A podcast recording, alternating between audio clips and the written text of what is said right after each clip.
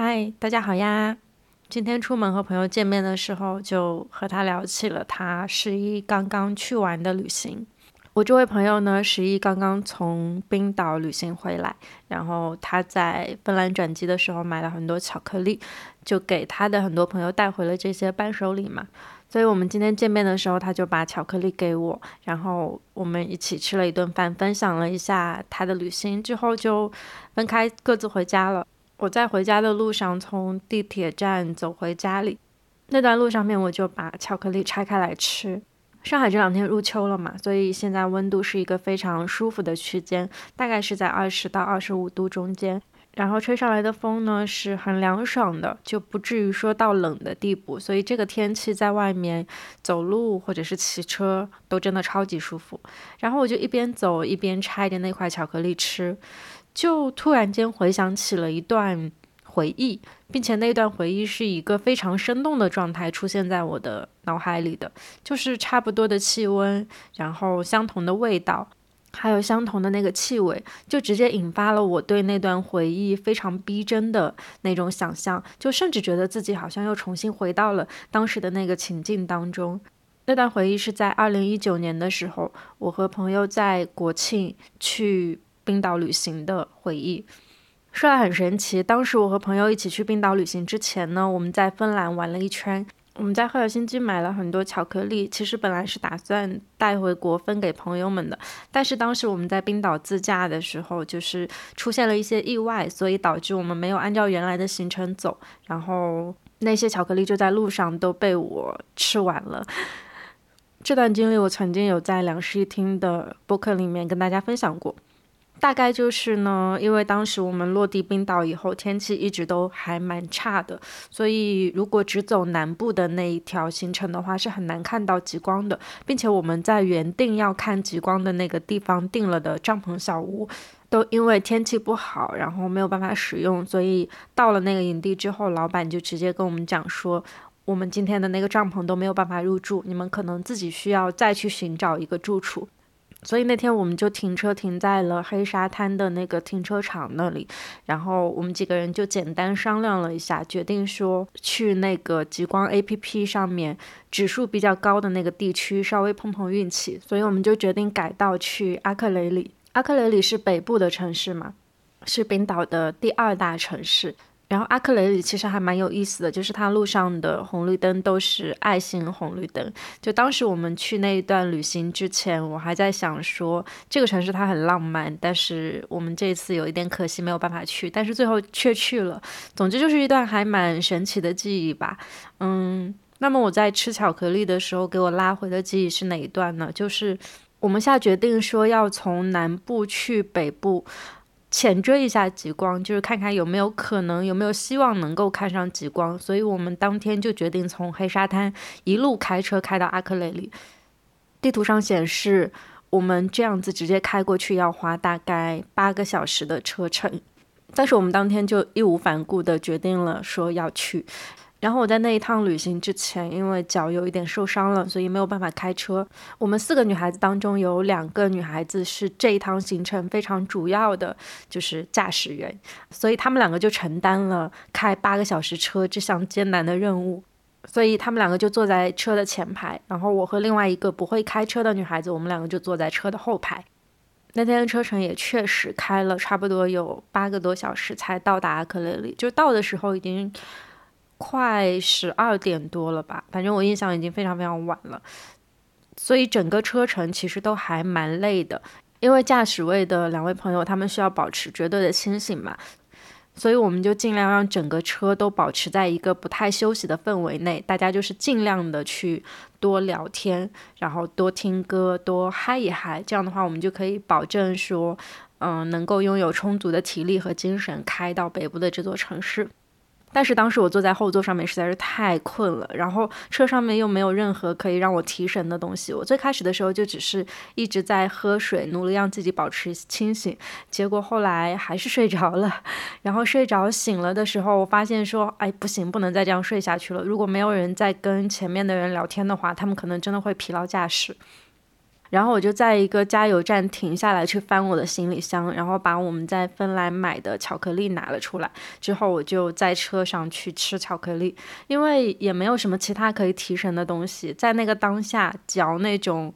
纯度比较高的巧克力其实是还蛮能让人清醒的，所以我就坐在车的后座上面，然后我们车里的音响放的是我们前座女孩子非常喜欢的一些摇滚的歌，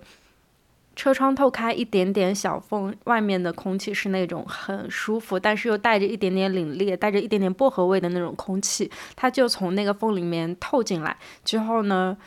我就坐在那个后座旁边，一边看着车窗外一直移动的冰岛风景，然后一边吃下一块又一块的巧克力。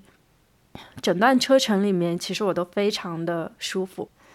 巧克力也确实起到了提神的作用。后来的整一段车程里面，我都跟他们说说笑笑，然后我们一路一直坚持到了阿克雷里。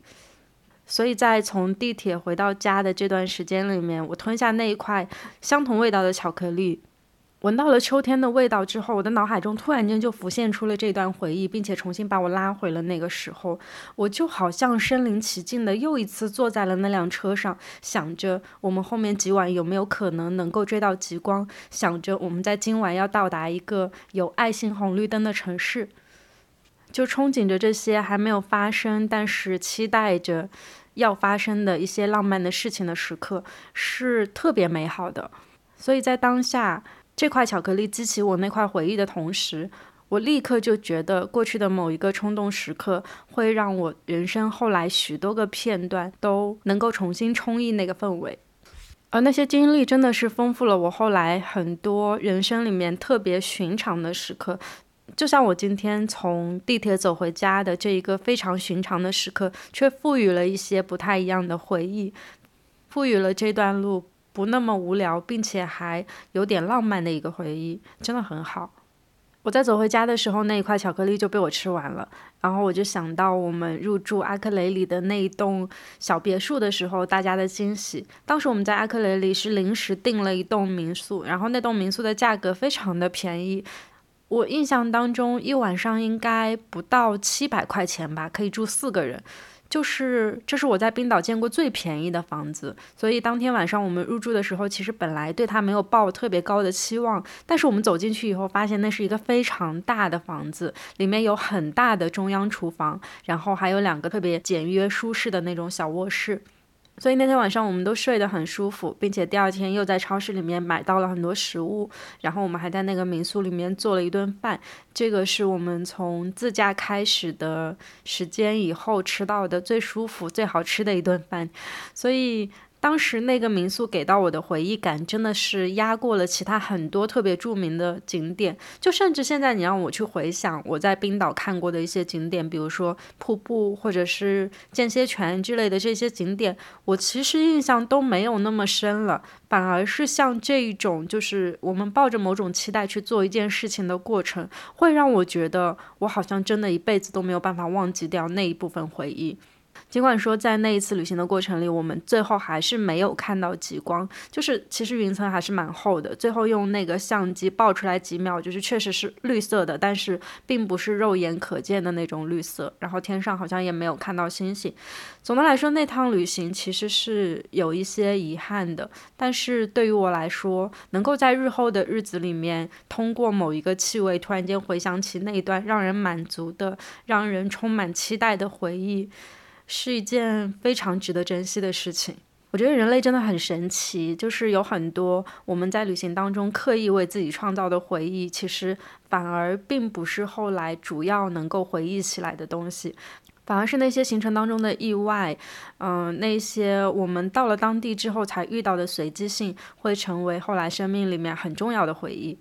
我就想起今年夏天的时候，我因为一直待在家里面嘛，所以就经常给自己做饭，然后做一些饮料之类的。然后有一天中午的时候，我就突然间很想念，呃，柠檬海盐味的那种饮料，所以我就在家里面自己去尝试，然后购买了一些柠檬之后，和海盐混在一起去尝试做一杯那种饮品。但是初尝试的过程并没有那么美好，就是柠檬的味道它还是又苦又涩的嘛，所以它放到那一杯东西当中，就是可能是因为我加过量了，所以一下就让我觉得哇，好难喝。但是突然间脑海里面就充斥了当时去南意大利玩的一段时光，是在一八年的九月，和朋友一起去英国和意大利这两个国家游玩的时候。当时我们已经经历了一个非常长的旅途，就是从英国伦敦一路玩到比利时，再玩到意大利中部，然后再乘了飞机去意大利南部，这样一个非常长的过程。所以到达我们后来去休假的那个岛，叫做伊斯基亚岛的时候，我的体力已经是接近为零了。但是我的朋友还是非常厉害，就是他依旧还保存着很多体力，可以在外面玩。但当时的我因为体力告急，是非常需要一整天的休息时间的。所以，我们到达伊斯基亚岛的那个第二天白天，我就和他说，我不想去海边玩了，我今天就想要在酒店里面躺一天。然后我的朋友就跟我进行了一个分开活动。那一天呢，他就去那个小岛上面去玩了很多地方，然后我就躺在酒店的泳池旁边晒了一下午的太阳。南艺那边呢，特别出名的特产其实就是柠檬。在南艺的很多个小镇上面，其实都可以看到，就是那种柠檬味的伴手礼啊，还有柠檬味的饮料啊，还有各种东西，就总之是以柠檬为原材料做的各种东西。然后那天我在酒店的泳池旁边躺着的时候，服务员过来问我说，需不需要一些什么样喝的、吃的东西？我就拿着菜单随手指了一个上面带有柠檬的东西。我觉得他们当地既然是特产的话，那这个东西一定不会难喝到哪里去。我就跟他说我想要这个，然后服务员给我上来以后，我喝了一口，真的是差点吐在那个泳池边，就是又苦又涩，然后酸味是直冲天灵盖的那种，因为我一下子没有办法接受这种饮品的味道，但是我觉得可能是意大利人能够接受这种特别重口味、特别酸的东西，可能是因为我自己的口味达不到吧，所以当下那个瞬间就是又尝试了几口之后彻底放弃，然后那杯饮料最后也没有喝完。但是它就放在我旁边的桌子上，然后那个酒店里呢，他还点了非常多那种柠檬的香薰，甚至在酒店的院子里面还种了两棵柠檬树。所以当时我躺在那个泳池边上的时候，就不断的会有这个味道去钻到我自己的鼻子里，然后混合着一股海的味道，因为那个小岛很小，就是酒店的再旁边一点其实就是海，然后海风混合着柠檬的味道就不断的钻进我的鼻子里。让我觉得那一天的阳光都会有一点点酸酸的，有一点咸咸的味道。但很久以后的我，其实也并不会知道，原来我的脑子就很深刻的记住了那天风的味道、阳光的味道。直到那天中午，我再次去尝试做这么一杯饮品，然后切开柠檬的那个瞬间，柠檬的那个香气就直接充斥在了我的房间里面。后来我加入到海盐的过程里，尝了一口之后，直接就让我再次回想起了当时的那个午后，就是我躺在泳池旁边晒太阳，晒了一个下午，一直到日落黄昏以后，那一个无所事事，但是让我觉得非常舒适的氛围。我在那个当下直接沉浸式的又一次让自己的身体回到了一八年秋天，重新去感受了一遍那个小岛上面我曾经感受过的海风和香气。所以在经历过这些循环往复的身体重新回到一个情景当中的时刻以后，我突然间觉得气味真的是我们世界上最最强大的搜索引擎。就是当我们在某一个时刻突然间深吸一口气的时候，你好像就能够立刻回到你记忆深处里一个非常熟悉的场景。我们就靠着这些熟悉的场景，一遍又一遍地过着我们过去的人生的那些生活。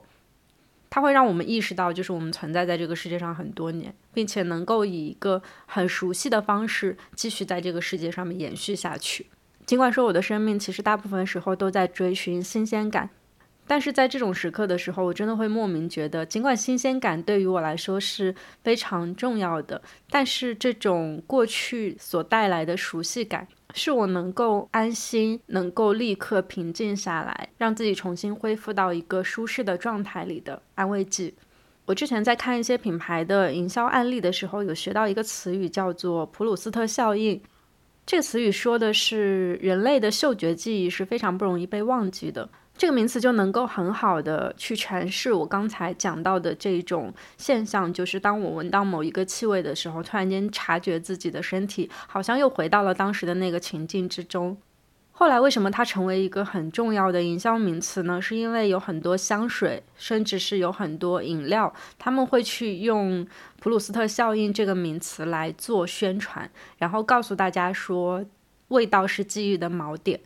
如果你可以给自己某一种场景去创造一个味道的话，你在很久以后又能够去身临其境的体验这个味道。我觉得这个名词特别适合香薰品牌去用哦，所以我后来去查了一些我觉得还不错的香薰品牌，他们其实以前在营销的文案里面都有写过类似于这样的句子。因为我在看到这个名词的解释的时候，我会突然间回想起我自己以前住过的每一个家，它其实都会有自己非常独特的味道和氛围。我在人生的每一个时间阶段里面喜欢的味道，其实都是会有一些区别的。它会受到我一些旅行的影响，或者是受到一些其他外在物质的影响。就比如说我在一八一九年那两年的时候，我其实就一直活在一个柑橘调的香薰和香水的这么一个氛围感里面。因为当时好像经常去一些国家过夏天，所以那个时候对于夏天的味道就是酸酸甜甜的那种氛围。然后每次在后来的几年里面。我再一次重新去点上跟当年一样的那个香薰的时候，我就会回想起当时那个家的味道。然后二零年的时候，我搬回上海和陈怡一起去住嘛。当时我们那个家是一个上海还蛮老的房子。然后我们房子里面的很多地方其实都是非常老旧的，包括那个地板，有的时候在走路过去的时候还会，呃，因为它的老旧发出一些声音，而且在那个家里面可以闻到很重的那种木头的味道。就是我每一次从外面回来的时候，回到那个家里，那些旧木的味道其实会让我感到有一点安心的。刚开始的时候会不习惯，但是到后来那个房子就越住越舒服。因为它那种旧物的氛围会从家的每一个缝隙里面冒出来，然后它就真的是会不断的去强化我对家的那个记忆吧，就导致我现在再一次去上海的很多老房子里，我都会去想起曾经我住在那个家里的一些片段。后来离开那个家以后呢，我再住了两个房子，都是那种比较新的房子，就是是在近两年装修的房子。然后这两个房子有一个通病，就是在住进去的时候都会有一些味道，是那种装修完没多久以后房子里残存的味道，其实是稍微有一些刺鼻的，但是这个味道会随着居住的时间慢慢的消逝掉，之后就不复存在了。所以，当我再一次去踏入某一个刚刚新装修的店里面，还残存着这一股味道的时候，就会想起我最近两年住的这两个家。当然，现在我在自己的家里面还是会去点一些其他味道的香薰。然后这个两年可能就更加偏爱木质调一点的香薰，因为会希望这两年自己的家有一个比较让人沉浸的氛围吧，就会比较舒服。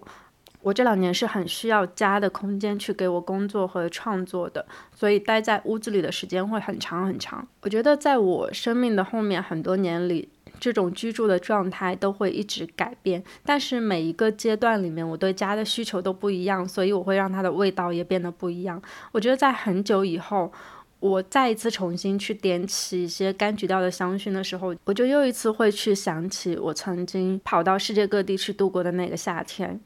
然后去老旧的房子的时候，会想起我们曾经住过的那个旧旧的房子，再到后来会因为木质的香薰去想起我现在居住的地方。人类好像就一直是在用一个味道去覆盖另一个味道，用一个记忆去覆盖另一个回忆。所以作为香薰来说，普鲁斯特效应真的是一个很好的营销点。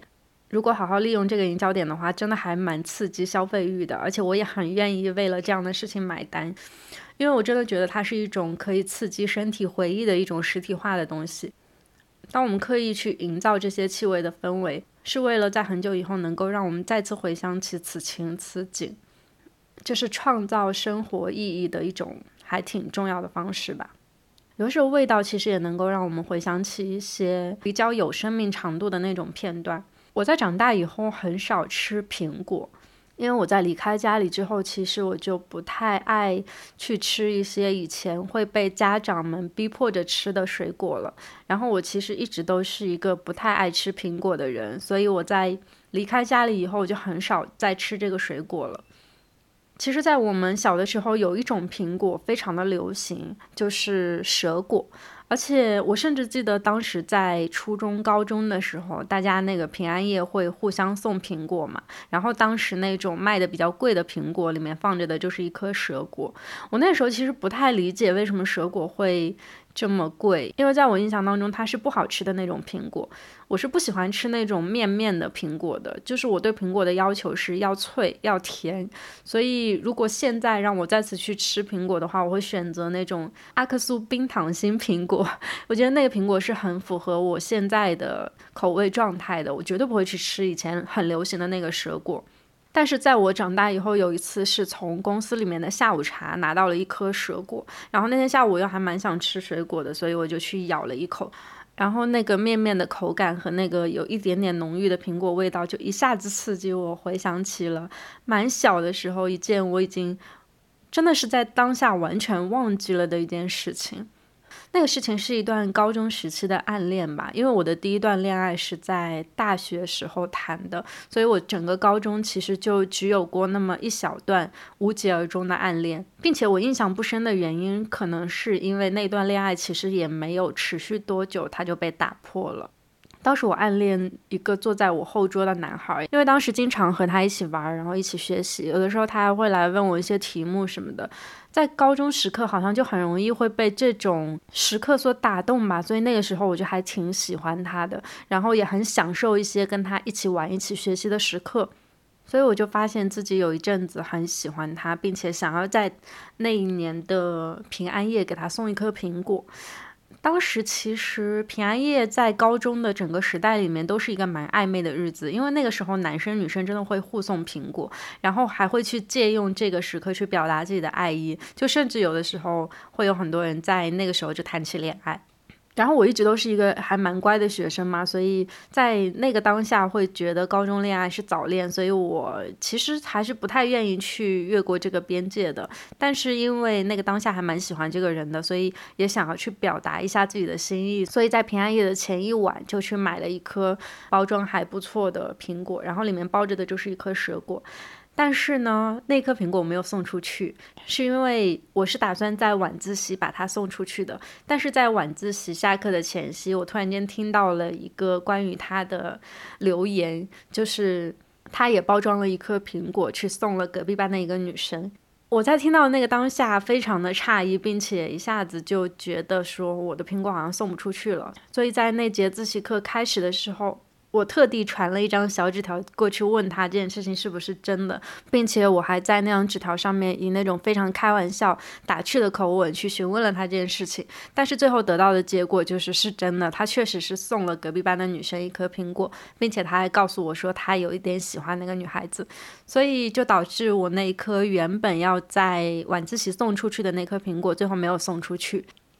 然后那个整件事情的结尾呢，就是最后我在放学的路上面自己把那颗苹果吃掉了，并且在那个当下，我觉得那颗苹果一点儿也不好吃，可能是还混合着一些暗恋无疾而终的苦涩吧，所以它的那个味道就一直。留在了我的回忆里，但是那一段恋爱可能是因为太轻飘飘了，然后持续了也没有多久，所以很快我就把它忘记了。就至少是在我上了大学之后，我就再也不记得还曾经发生过这样的事情了。直到前两年的时候，再一次吃到一颗蛇果，然后那段往事就一下子突然间又回到了我的心头。在那个当下，我就立刻又回忆起了当时我在回家路上吃掉了那颗蛇果的那种。很酸的，然后又有一点苦涩的那种心情。其实，在成年以后的日子里面，好像经常能够因为一些记忆的触发，就回想起在学生时代的一些片段。比如说，翻阅试卷的时候闻到的纸的味道；比如说，夏天或者冬天教室里面的味道。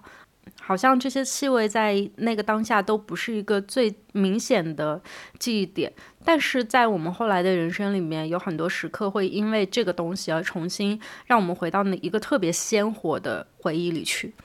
所以我真的觉得很神奇，就是明明人的五感里，嗅觉是一种，我个人觉得不是特别强烈的刺激吧，但是它反而是最不容易忘记的。它真的会牵引着我们回到人生的许多个碎片里，就真的是后来被遗忘了的那种碎片里，然后再一次重新把那个画面去延展开来。所以气味真的是一种让我现在都觉得非常神奇的搜索引擎。在此之前，其实我一直觉得音乐是一种很强大的搜索引擎。有一个很直观的感受，就是我在小的时候会经常读一些那种垃圾文学，或者是读一些正经的书啊。就总之是我在读书的时候会喜欢在旁边放歌，然后当时放的一些歌呢，其实就是那个时候比较出名的一些流行音乐。后来我在长大以后比较少听流行音乐，可能随着时间的变化，就是对音乐的喜好没有那么高了，所以它不会现在每天都充斥在我的生活里。但是偶尔会因为那个。音乐网站的随机播放的歌单，然后突然间就让我回想起自己曾经看过的某一本书的一个片段。其实我们在读那个书很久以后，我觉得大家对于情节就会有一种自然而然的遗忘，就像我们现在会忘记小的时候学过的东西一样。遗忘是一件非常正常的事情，但是随着音乐播放，我就一下子会勾起当时我在听那段音乐的时候读到的那些文字，就真的是又像放电影一样，重新在脑海里面映了出来，然后我再一次回想起了当时我看过的是哪个片段。人类的五感真的会牵引着。身体的记忆，然后一遍又一遍的在我们这个新生的身体里面去重现。我之前有听说过一个说法，是人类的身体好像每隔几年还是十几年吧，我有点记不清楚了。就是它会全身心都换一遍，就是身体的细胞都会重新长一遍。所以在哲学上面就经常能够看到一个观点是，人类并不是永恒不变的，就是我们的身体始终只是一具载体，而真正永恒不变的是那些记忆。那么我们的五感就真的是很神奇的，他们会让那些曾经存在的瞬间都一下子变成永恒，但是我们的身体却不是永恒的，就每隔十几年可能就会换了一个新的我这样子。好啦，其实我觉得今天这一期好像还蛮适合做一个什么香薰什么之类的植入广告的，但是目前还没有人来找我做这个广告，所以今天的内容就到这里为止啦。也想听听你们有没有什么因为气味而勾起曾经回忆的瞬间。那么我们就下期再见喽，拜拜。